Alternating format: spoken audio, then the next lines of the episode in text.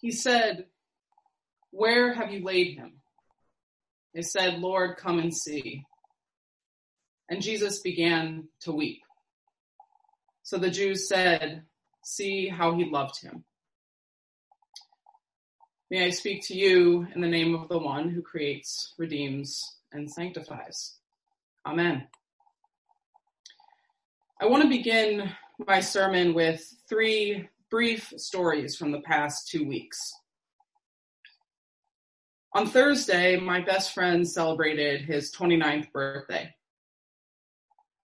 I was supposed to be in Miami with him, but had canceled my trip because of the virus. And so he was spending his birthday alone in his apartment. Since I couldn't be in there in person, we decided to have a beer over Zoom to celebrate.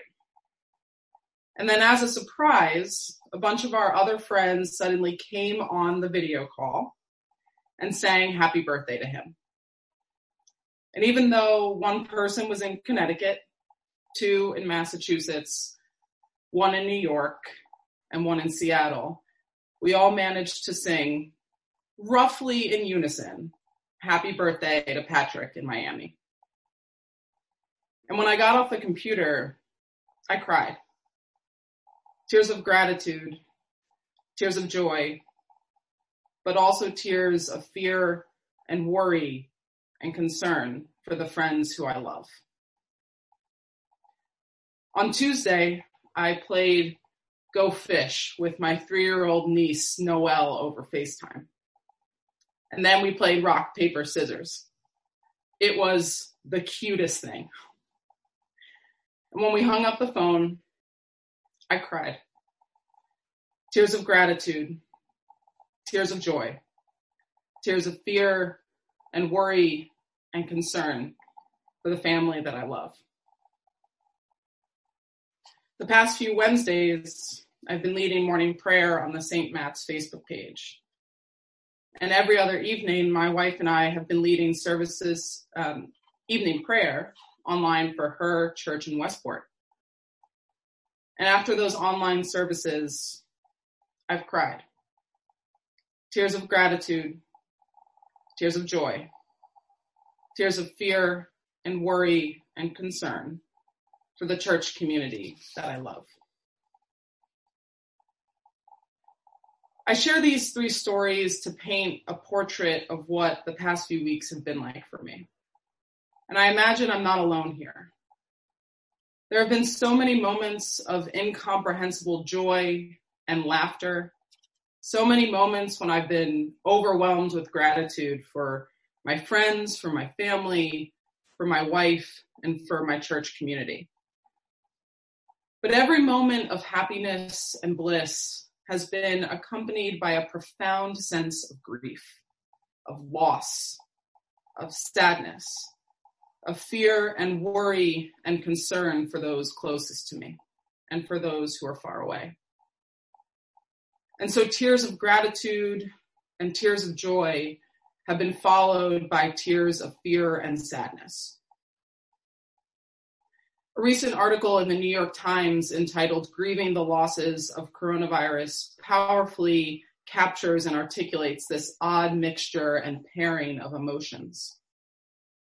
There is so much obvious loss in our world, our nation, and our community. We are experiencing, we are navigating what it means to live in the midst of and be existentially threatened by a global pandemic. Stores and businesses are closed.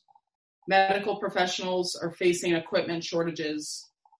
The streets and parks and beaches are empty and the number of COVID-19 cases and deaths is growing by the day. But the author says that in addition to the tragic losses of life and health and jobs, our losses experienced by people of all ages. Missed graduations and proms, canceled sports seasons and performances, postponed weddings and vacations, and separation from family and friends when we need them the most. We have lost the predictability that we take for granted in daily life, the author continues. that there will be eggs and toilet paper on supermarket shelves, that we can safely touch a doorknob with our bare hands, or spend a Saturday afternoon at the movies. There is something powerful about naming the sadness we feel from these losses as grief. It is a grief that, in the words of the author, is ambiguous. In ambiguous grief, she says there's a murkiness to the loss. Gratitude is mixed with grief. Joy is mixed with fear.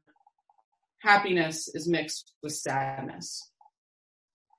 It's both and. So at the same time, we can be both happy that we are able to celebrate over FaceTime and feel a sense of sadness that we are far away from our loved ones. At the same time, we can feel both afraid for our health and feel protected in the shelter of our own homes. At the same time, we can feel both gratitude for the creativity of our church leadership that has created new pathways for online ministry and also feel saddened that we cannot be together in our worship space. It's both and. Both tears of gratitude and joy and tears of fear and worry and concern and grief. It might not come as a surprise then that in light of these past few weeks, when I read our gospel passage for today, I clung to one sentence. Jesus began to weep. In other versions of the Bible, this sentence is perhaps even more powerfully translated in just two words. Jesus wept. Jesus stands at the grave of his friend and cries. Jesus wept. It is perhaps the shortest sentence in scripture, but these words are powerful, haunting, and profoundly theological. Our gospel passage for today is undoubtedly a story of resurrection, but it is also a story of human grief.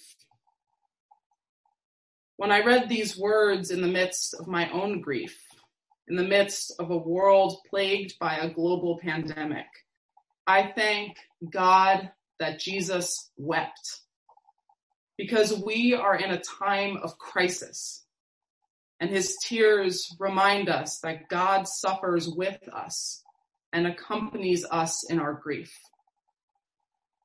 Jesus wept. And in that weeping, he legitimizes our human grief, honors the nuance of human emotions, and identifies with the complexity of joy mixed with sorrow. I wonder if the tears that rolled down Christ's face were tears of ambiguous grief. Were they tears of gratitude for the life of his friend or tears of loss and sadness? Were they tears of the joy of resurrection or tears of fear of crucifixion? Or were they both? Was gratitude mixed with grief, joy mixed with fear, happiness mixed with sadness? Jesus wept. And in that weeping, he legitimizes our human grief, honors the nuance of human emotions, and identifies with the complexity of joy mixed with sorrow. Debie Thomas, an Episcopal author, writes that Jesus' face wet with tears is a portrait of what real faith looks like because it embraces rather than vilifies the full spectrum of human psychology. When Mary and Martha say, Lord, if you had been here, he would not have died. Jesus doesn't attack or blame them for that question. He doesn't say, how dare you ask that question or how dare you mourn the loss of life? He responds by saying, I am the resurrection. And then he asks to be taken to the grave.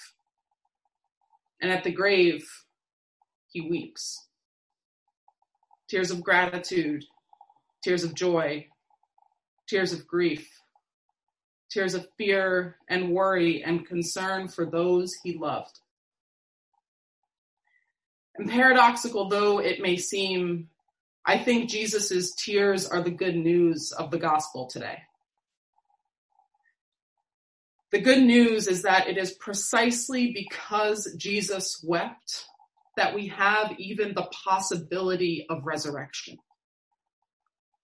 And so it is because and not in spite of our grief, however ambiguous, however complex, that we have hope, that we have joy, that we have resurrection. Christ does not conquer death. Christ does not defeat death. He transforms it. He gives new meaning to it. In Christ, death never has the final say. So as we enter into the last two weeks of Lent, I hope that Jesus' tears break our hearts open to the beauty of this world. That his tears make us feel seen and acknowledged in our sorrow that his grief allows us to feel the spectrum of our human emotions without stoically denying them. And that this gospel passage strengthens us in courage to be a sign of Christ's compassion and solidarity, solidarity in a world that so sorely needs our love. My friends, Easter is coming. So let us remember through suffering, there is grace. Through tears, there is salvation. Through mourning, there is hope. Through grief, there is love. And through death, through isolation, and yes, even through quarantine, there is resurrection. Amen.